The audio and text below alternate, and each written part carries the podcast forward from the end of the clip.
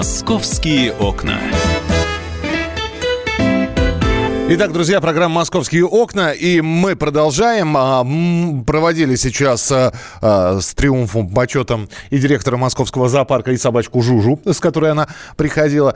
Мы так начали с погоды, но давайте мы чуть-чуть более подробно про погоду в московском регионе сейчас вам расскажем, потому что я не зря упоминал вот в разговоре со Светланой Акулой о том, что будет очередное потепление. И да, оно таки ожидается. Если в ближайшие выходные дни минус 3, минус 5, то на следующей неделе начнется неделя с минусовой температуры, а вот во вторник и в среду все опять начнет таять, потому что от нуля до плюс 2 градусов в московском регионе.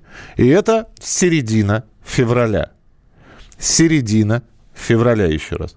Вот да, давненько такого теплого февраля не было, хотя, знаете, март может отыграться. В общем, следим за погодой, а также следим за тем, как работают журналисты э, газеты «Комсомольская правда» и московского отдела. В частности, с нами на прямой связи корреспондент комсомолки Павел Клоков, который покупал двери Тухачевского по объявлению. Паша, привет. Привет, Миш. Я бы еще понимал э, сабли Тухачевского, там, я не знаю, э, награды Сух, Тух, Тухачевского. Но двери, двери от ну, чего? Ну, видишь, покупал, покупал, да не купил, как обычно, потому что удовольствие очень дорогое. Угу. Одна дверь, которая э, находилась на правительственной даче, где отдыхал Тухачевский, э, стоит 250 тысяч рублей. Вот такое необычное объявление мы нашли и даже решили съездить. Э, владелец этих дверей, всего их 28 штук, э, житель города Электростали. Туда я и приехал, вот это было позавчера, уже затемно. Он меня провел в гараж, то есть он меня привез к себе домой и показал, собственно, эти самые двери, дубовые. Это двери от чего? Еще раз, я не, совсем понимаю. Это межкомнатные, э, входные? Да, да, они и межкомнатные, там есть и входные, то есть есть вообще огромные Э, под 3 метра высотой, такие массивные, а есть именно, да, межкомнатные со стеклами. Uh-huh. Дело в том, что в прошлом году э, этот человек, его зовут Сергей, искал себе в дом лестницу деревянную между первым и вторым этажом. А, и начал также штудировать объявление и нашел необычное. Фотография усадьбы дома такого большого двухэтажного. И продается там э, бэушный паркет, двери, окна, дымоход, плитка. В общем, все, что можно утащить перед сносом здания, все это продавалось. Угу. Э, речь идет о пансионате Петрова Дальняя. Это между Рублево-Успенским шоссе и Новой Ригой. Так. И там как раз э, находилась правительственная дача, где якобы отдыхал Георгий Жуков, Лидия Русланова, угу. ну, вот ранее Тухачевский. Один из последних был э, вот герой соцтруда Иван Силаев был председателем Совета Министров да, да, да, да. Для тех, кто э, смотрел программу «Время» э, в 80-е и в начале 90-х, известная фамилия. А почему, а почему дверь, это э, именно Тухачевского? Не, не Русланова и не Жукова, там, я не знаю, именно Тухачевского. Ну, потому что это была первая фамилия в объявлении, о которой он сказал, что именно вот Тухачевский, позже расстрелянный, по-моему, в 1937 году за антисоветчину, ну, есть, ну э, да, да за, за, за заговор там, скорее не антисоветчина, заговор был. Да, в 12 Знаешь, июня да, 1937 года его расстреляли. Я общался вчера со специалистами, я думаю, вы тоже им сегодня позвоните. А, и вот они говорят, что очень сомнительно, что Жуков там был, потому что, ну, у Жукова должна была быть дача отдельная там э, от Министерства обороны. И, кстати, у Тухачевского тоже. А вот то, что Силаев там отдыхал, это очень похоже на правду. А, а теперь самое главное – а теперь самое главное, что я у тебя хотел спросить. Паш, где, э, знаешь, как в одном фильме говорилось? Где как, двери? Как, нет, какие ваши доказательства?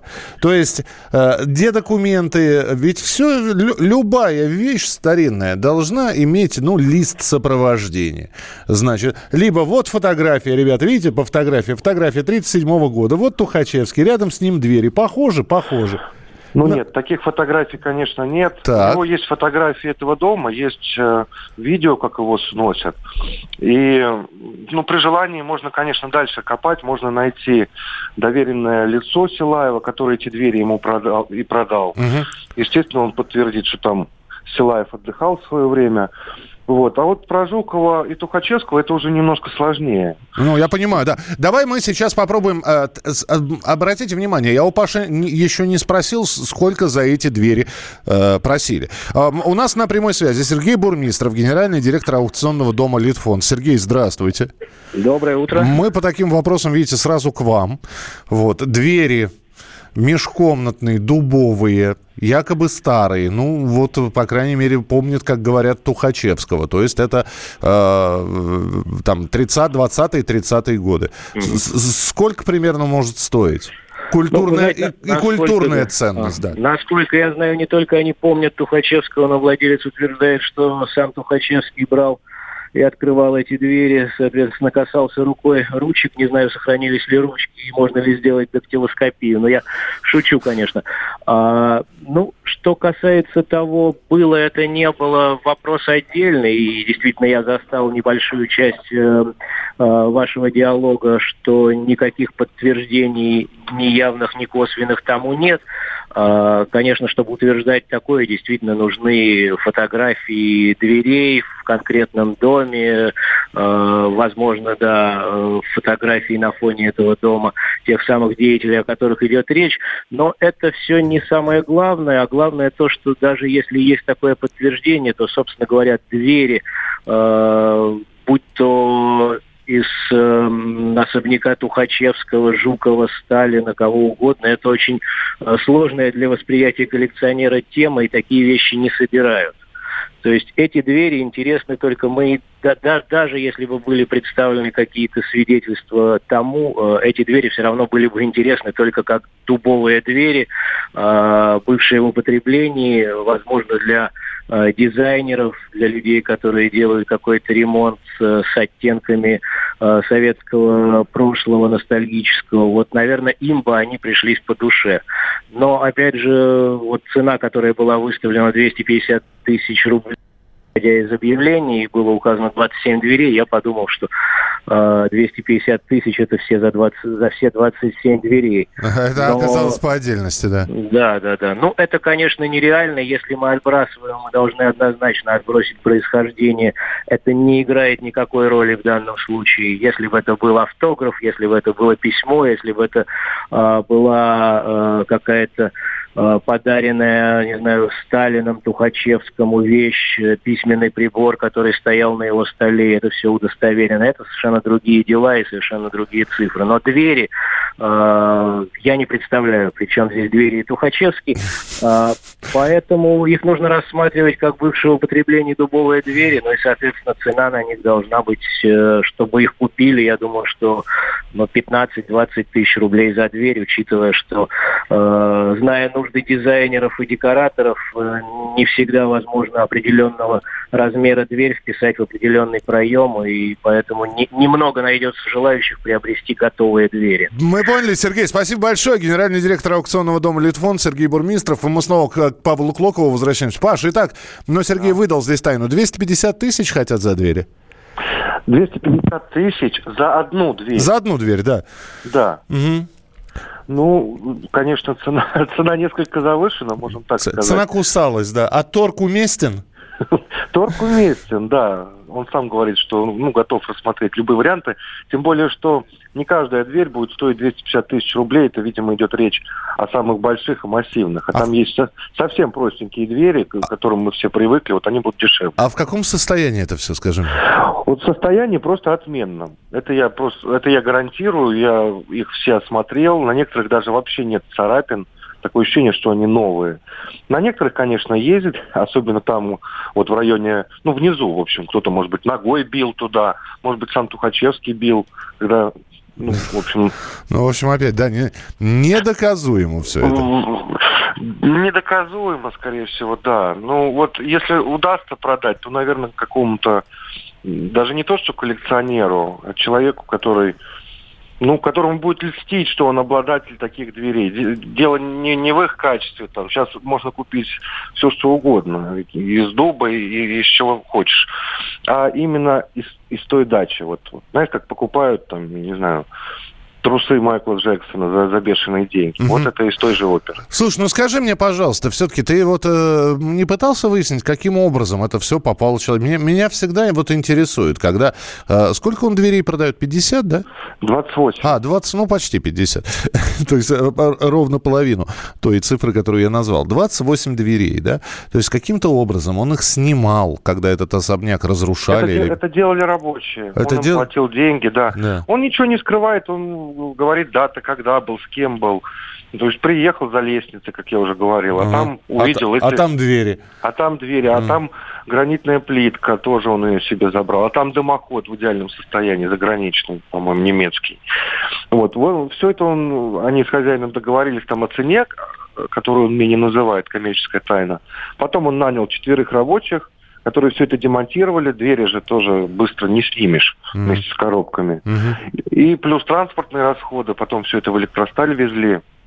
Ну, это, это тоже влияет на цену, потому что потратился человек. Ну, я думаю, что он вот этой вот суммы, которую он э, сейчас называет, он хочет вот это вот свои затраты все отбить и более того выйти в плюс, что называется. Паш, в любом случае, спасибо тебе большое. В очередной раз Павлу Клокову, ну, не то чтобы не повезло, может и повезло. И вот, э, знаешь как, не, нежели хорошо, не нужно, и, не, не нужно и начинать. Не было у тебя дверей Тухачевского, вот, и не будет, и, и да, вот. Спасибо большое. Павел Клоков, корреспондент «Комсомольской правды». О том, как Паша покупал двери Тухачевского, можно прочитать на сайте э, «Комсомольской правды». Э, Паша специально съездил в город Электросталь для этого. Ну и его похождение вы сейчас отрывки слышали в прямом эфире, а прочитать можете на сайте «Комсомольской правды». Э, друзья, московские водители для вас, ну, не знаю, насколько новость хорошая, нехорошая. Просто когда говорим об очередном штрафе, это всегда под знаком минус, а с другой стороны предупрежден, значит вооружен. С 1 марта в Москве начинают штрафовать за выезд на вафельную разметку. Причем штрафы будут автоматические, не будут специальные люди этим заниматься. Просто на вафельную разметку, которая нанесена на некоторых э, участках дорог в Москве, вот, на нее будут настроены камеры, и э, об этом сообщили и в ГИБДД, и в Центре организации дорожного движения. Вот, э, первая фиксация начнется в месте пересечения Садового кольца и Орликового переулка. Новая технология тестировалась несколько месяцев в пилотном режиме без рассылки штрафов, а теперь штрафы будут. Московские окна.